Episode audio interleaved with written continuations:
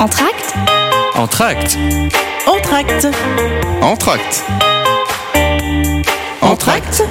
Le magazine culturel de Radio Aviva. Bienvenue dans Entracte pour les expositions gardoises. Bien, nous avons le plaisir d'accueillir euh, Salvatore Puglia et Olivier Ouradou. Salvatore Puglia est un artiste, plasticien, chercheur histoire, en histoire et notamment la littérature. Et bonjour en tout cas, Salvatore, c'est un plaisir que de vous avoir sur le plateau. Bonjour. Et également donc Olivier Ouradou qui est chargé de mission donc pour l'art visuel et le patrimoine au niveau du département. C'est un plaisir également de vous avoir sur le plateau, Olivier. Bonjour. Alors, je sais pas par lequel des deux commencer. Je pense qu'on va peut-être commencer par le département et justement ce que fait le département et le cadre de cette exposition dont va nous parler justement Salvatore. Très bien. Eh bien, écoutez, euh, le département euh, dispose depuis l'ouverture de la maison départementale euh, avenue du président Salvador Allende sur le périph d'un hall d'accueil que nous utilisons pour faire des expositions des artistes et des productions faites dans le cadre des aides de, du service culture du département. Et c'est dans ce cadre-là qu'on reçoit l'exposition de Monsieur Bouglia, qui a déjà fait des résidentes. Alors, là, c'est la partie art visuel, patrimoine, c'est Patrimoine, c'est des, des aides euh, aux, aux monuments historiques. Euh, auquel vous participez également et donc voilà, vous êtes aussi chargé de mission dans ce cadre-là. Bien sûr, alors on va parler de cette exposition et là je vais laisser la parole à Salvatore. Déjà, une présentation Salvatore de nous-mêmes, ça nous ferait plaisir. Oui, je peux tenter ça. Je, Vous avez quand même un parcours assez que- Vous êtes né à Rome et vous Oui, êtes maintenant de Nîmois. euh, oui. Euh, les arènes sont pleinement présentes. L'histoire nîmoise est pleinement présente au travers de votre personne. Disons que j'ai adopté Nîmes. Je ne sais pas si Nîmes m'a adopté, mais déjà, Olivier, Avec- son porte-garant, oui, je pense que justement. Vous a Déjà avec euh, cette première reconnaissance, on peut dire officielle, dans le département, je me, je me sens adopté, c'est sûr. Et euh, finalement, j'ai suivi ma, ma femme qui est enseignante. Et Au départ, qu'est-ce que vous faisiez en Italie Moi, j'étais, Nîmes j'étais chercheur en histoire, puis dans- au milieu des années 80, j'ai, j'ai vu que je j'étais pas satisfait de, de travailler sur les sources historiques par la, par le, par le mot, par l'écriture, et, et j'étais de plus en plus intéressé à l'aspect visuel des traces de l'histoire. Mhm. Aussi parce que l'histoire, surtout du siècle passé, est surtout une histoire euh, par, par image, est devenue une histoire par image. La photographie et le cinéma ont, ont rem- Voilà. pas remplacé, mais c'est pas l'histoire euh, ancestrale de nos non, civilisations. c'est l'histoire euh, récente. C'est vraiment l'histoire récente, Récente, du ont- siècle précédent, et, Et de- notamment liée bien sûr à la photo qui commence à partir Exactement. de, de, de 1800 et quelques. Oui, e- exactement. Donc, est devenue la, la source principale. Et je me suis dit que, je, bon, j'ai senti que, euh, au lieu que tenter de lire et interpréter les sources historiques par l'écriture, euh, je le sentais plus par le geste euh, artistique, par la transformation artistique Mhm. des sources, des images. Je, euh, je suis parti en France pour faire ça. Parce que je pensais qu'il y aurait eu un accueil qu'effectivement il y a eu pour ce type de démarche euh, que je n'aurais pas eu en C'était une Italie. démarche innovante quand même qui est pas tellement euh, démocratisée. Euh, oui. Enfin, disons faire ce rapprochement entre la photographie et l'écriture. et la, et la transformation Et la transformation de la voilà, oui. c'est ça. ouais. Ben, disons que ça me met dans une position un peu qui est à la limite inconfortable parce que c'est entre les deux. C'est-à-dire euh, que ceux qui regardent mes travaux doivent se demander si c'est plutôt des œuvres d'art, des documents. Moi, je les revendique comme œuvres d'art, mais j'ai euh, fini par employer une technique euh, qui est presque archéologique de stratification, de superposition de- mes propres images, des sources textuelles, des photos trouvées, de mes propres textes. Et, Il y a, Et- une recherche scientifique également derrière cela? Oui, une recherche, euh, oui, d'archives, euh, oui, bien sûr, Mhm. trouver des, des- comme des fouilles. Oui, ça c'est le rôle de l'historien quelque euh, part. Là oui. où vous êtes pleinement dans, dans, dans ce rôle-là, Oui. mais il y a aussi le rôle de l'artiste. C'est ça. Et- Donc la transformation de ce qu'on a trouvé, Mhm. bien sûr. Et donc en particulier pour cette exposition à la maison du département, j'avais ça m'interrogeait la relation entre les certains écrivains parce que je lisais leurs textes et le, leur territoire. En particulier, m'interrogeait le fait qu'ils ils étaient c'était des écrivains qui n'ont ou bien jamais pi- mis les pieds dans Nîmes ou, ou le Gard ou bien parce qu'il y en a un qui est fictif. Là, dans les quatre écrivains, il y en a un qui est fictif. C'est lequel? C'est Ménard. C'est Pierre Ménard. C'est Pierre Ménard, oui. Qui n'a jamais existé. Finalement, c'est par rapport à Louis Borges, c'est ça Oui, hein? c'est ça, oui. C'est un personnage de, de fiction. D'accord, ok. Et, mais bien, parce que je disais, celui-là, bizarre- bizarrement, il me disait rien, Pierre. Ménard. oui, oui, je, sens, oui. Il y a des ménages, euh, Oui, il y a des ménages livre, mais. Pierre Ménard, lui, Voilà. euh, l'écriture, là, qu'est-ce qu'il vient faire Oui. Mais donc, il aurait réécrit un chapitre, un chapitre mot du, du, du Don Quichotte de Cervantes sans, sans l'avoir lu auparavant, mais parfaitement, mot par mot. Ça serait la fiction. Ça, c'est la fiction de Borges. Mais Borges était à, à Nîmes, lui, oui. Il a, il a C'est séjourné. intéressant de savoir que. Borges est passé par Nîmes Oui, oui, il a écrit un. a laissé son empreinte. il a, il a écrit un poème, euh, pas, pas, des, pas des meilleurs, mais les- dans les avenues de Nîmes.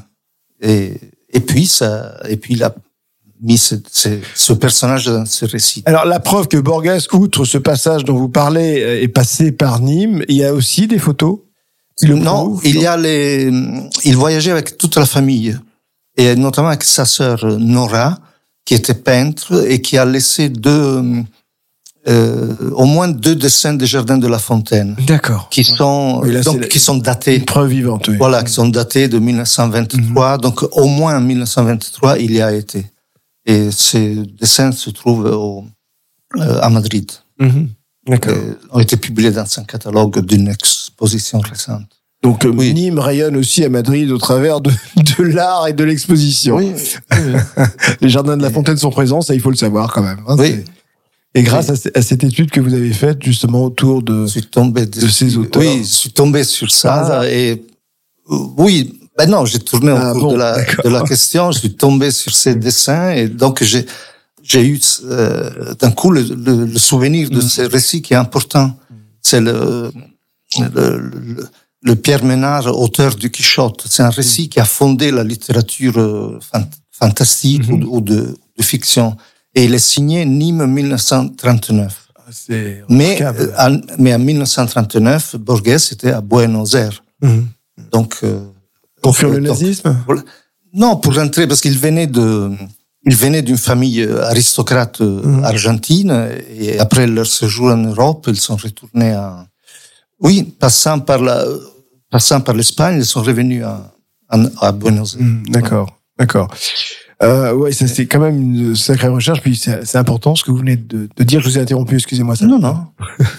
Euh, donc ça c'est une, une des parties, une des quatre euh, Oui, parties de oui. l'exposition, hein, puisqu'il Oui, y a ça. trois autres euh, auteurs. Oui, et donc euh, justement la question était euh, m'intéressait savoir euh, essayer d'investiguer pourquoi cet attachement à, à des lieux euh, qui finalement n'avaient pas été d'une extrême importance pour eux, bien que euh, euh, Francis Ponge vienne d'une famille nimoise et soit enterré au, au cimetière protestant de la route d'Alès, et Jean Paulin soit né à, euh, à Nîmes, mais ils ont passé toute leur vie et toute leur carrière euh, à Paris ou ailleurs. Oui. Mais ils revendiquaient, euh, Ponge se définissait poète euh, en latin, poeta nemosensis, Poète, C'est euh, c'est évocateur, oui. voilà. Et, et Jean Paulien euh, euh, prétendait être descendant d'un consul Paulianus du, du premier siècle Oui, c'était aussi un rappel, un peu comme Oui. l'a fait euh, Francis Ponge. Oui, c'est ça. Et donc, donc là, je suis un peu allé sur la, la question de, de la romanité. J'ai un peu effleuré cette question et j'ai vu que effectivement, il y a une charge symbolique forte aussi pour des écrivains, pour de bons écrivains. Ce sont des, des écrivains nîmois qui, Oui. n'ont- qui ont toujours rappelé, qui sont toujours rappelés de leurs racines. Ça, c'est important, même s'ils ont vécu Oui. la plupart du temps. Et même si dans leur o- œuvre soit pas si présent que ça, Exactement. le, exactement. le lieu de, le lieu de Et ce sont des grands noms de la littérature. Francis Ponge, on connaît tous. Euh, Jean Paulhan aussi. Il a écrit, il a écrit Oui. des merveilles. Et il y en a un quatrième. Oui, on va, on va faire une pause musicale avant. Oui. Et on se retrouve pour ce quatrième. Aviva!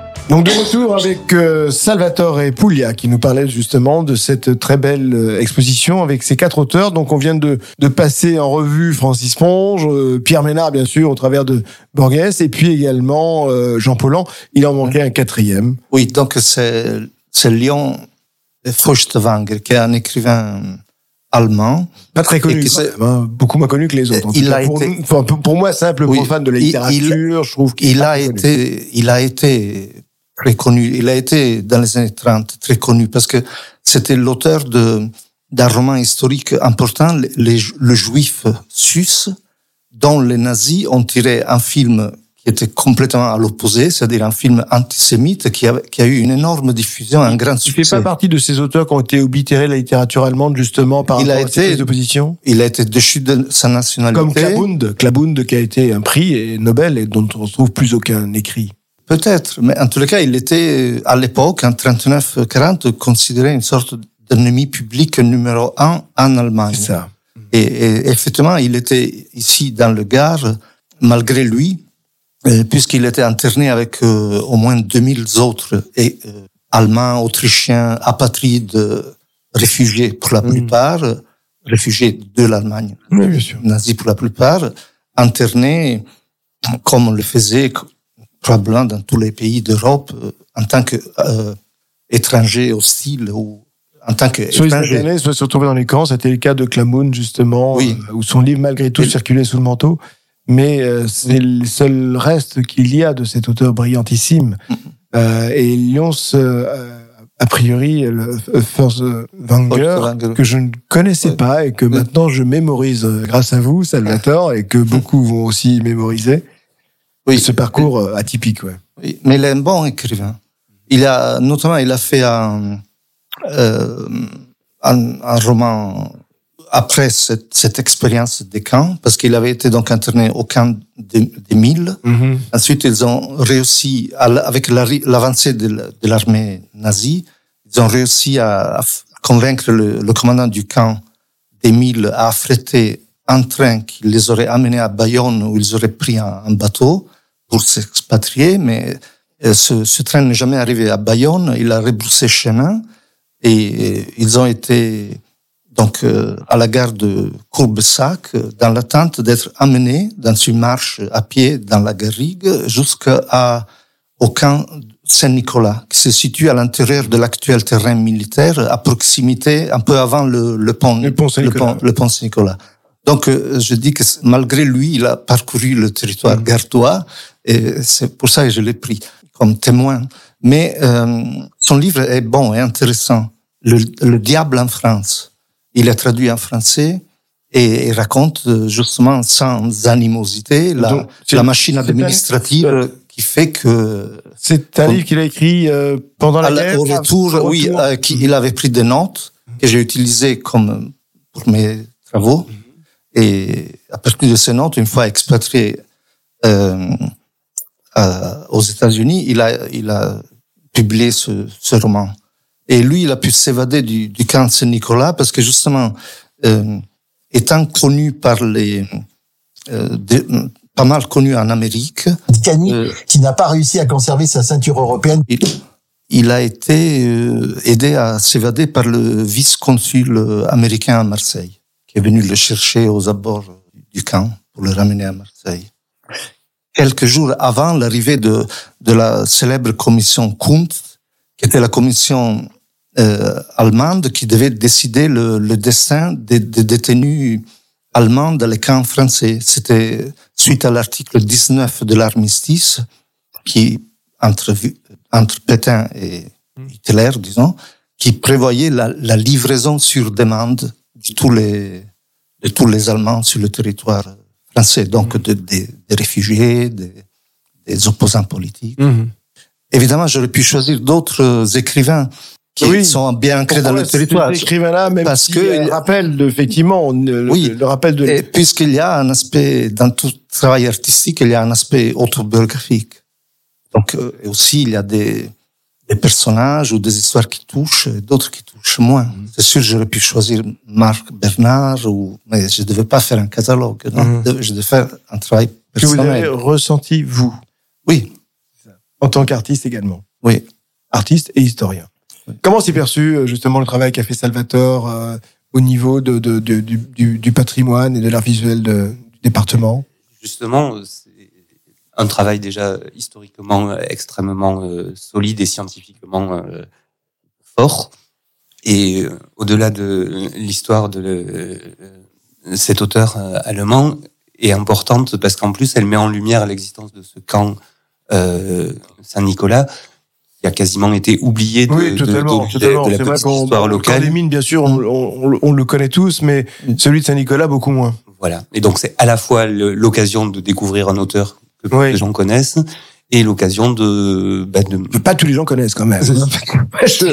Et il est quand même pas très connu. Hein. Exactement. Mais Bah oui, oui, grâce à Salvatore qui nous le remet en lumière, on s'aperçoit, on découvre un auteur Tout à remarquable. fait. Tout à fait. Et aussi, du coup, de, de mettre en lumière l'histoire de ce camp qui a, qui a existé de façon extrêmement courte euh, au nord de Nîmes. Et, et voilà. Voilà, et le parcours de ces hommes, donc assez, assez, assez particulier, qui, euh, ont plu à, à- à l'artiste Salvatore et Puglia. Et on comprend, alors, parce que c'est vrai qu'il y avait, on se dit, mais pourquoi il a choisi ceux-là et pas d'autres? C'est la question quand même qu'on se pose. Donc c'est ce qui vous a parlé à vous. Oui, bien sûr. Et aussi à cause de, de mon passé de, de chercheur en histoire. Quelqu'un qui s'intéresse à l'histoire, euh, disons, C'était trop facile, les autres. il fallait faire ce travail de recherche. il fallait qu'il y ait quelque chose de nouveau. En tout cas, grâce à vous, c'est vrai qu'on on apporte la lumière sur des événements. En tout cas, comme on le disait, comme le disait Olivier, sur des événements Mm. qu'on ne connaissait pas ou qu'on a oubliés. Et, et justement, par ce travail de recherche, ce travail de mémoire, ce travail de littérature aussi lié à la littérature et la photographie. Qu'on pense a les photographies aussi, oui, certainement. oui, hein, photographier les lieux. Exactement. Où, où où c'était. ces personnes Voilà, c'est ce qui est, c'est ce qui est très intéressant, c'est de revisiter cette partie-là euh, sous un angle qu'on n'est pas habitué à connaître, cet angle de la de l'image, du texte et d'un contexte euh, historique aussi. Ouais. Donc ça, c'est un angle qui est, qui est qui est nouveau. Je pense pas qu'il y en ait beaucoup qui fassent comme vous, euh, Salvatore. Avec une, je ne sais pas. Bon. Avec de la, Il- il est plein avec d'humilité, une telle place, non, non, avec une telle place pour la recherche, je ne sais pas. Je pense qu'il y en a il, eu. y en a- il y en a eu, mais pas beaucoup. Il y a- En oui. Allemagne. A- Après, le, le, le travail de Sal- Salvatore est très intéressant et beau à voir, on va dire bêtement, euh, justement par cette euh, cette épaisseur de, de- cette profondeur entre les, les couches successives qu'il qu'il ajoute, à la fois euh, de texte, d'image et de sens. Bah, c'est donner un du travail sens. profond. Euh, Olivier vient de le dire, Mm. c'est donner du sens. Et je crois que le regard que vous avez, Salvatore, ça permet justement de donner du sens. C'est pas pour rien que ces quatre auteurs ont été choisis. En tout cas, c'est une euh, belle exposition que vous nous offrez là. Une exposition, donc, on va rappeler le lieu. C'est la, la maison hein, du département, je- C'est la maison départementale, départementale. boulevard avenue Salvador Allende, c'est le périphérique, en face du centre commercial des Sept Collines, le grand Ouais. bâtiment. C'est c'est facile à trouver Voilà. comme repère. C'est les dates, donc c'est jusqu'à Alors, quand c'est jusqu'au 31 mars de, et le bâtiment est ouvert au public de 9h à 17h. Tous les jours de la semaine, y compris le dimanche. Non. Non, bah. C'est un bâtiment administratif. C'est en semaine. Oui, c'est ça. Aussi, C'est la- euh, la- enfin, pour nous, au département du Gard, l'important était de donner accès à la culture à des gens qui n'avaient pas forcément l'intention d'en trouver. Et le hall de ce bâtiment est un hall d'accueil administratif avec des services sociaux du département. Et les gens qui viennent attendre leur rendez-vous euh, dans ce hall peuvent profiter des expositions sans avoir rien demandé. Ok. Il y aura une continuité à cette exposition. euh, Alors, il y aura le... je pose la question aux deux là. hein. Oui. Euh, De, de- de tout ce travail effectué, bon là actuellement c'est une Mais- présence.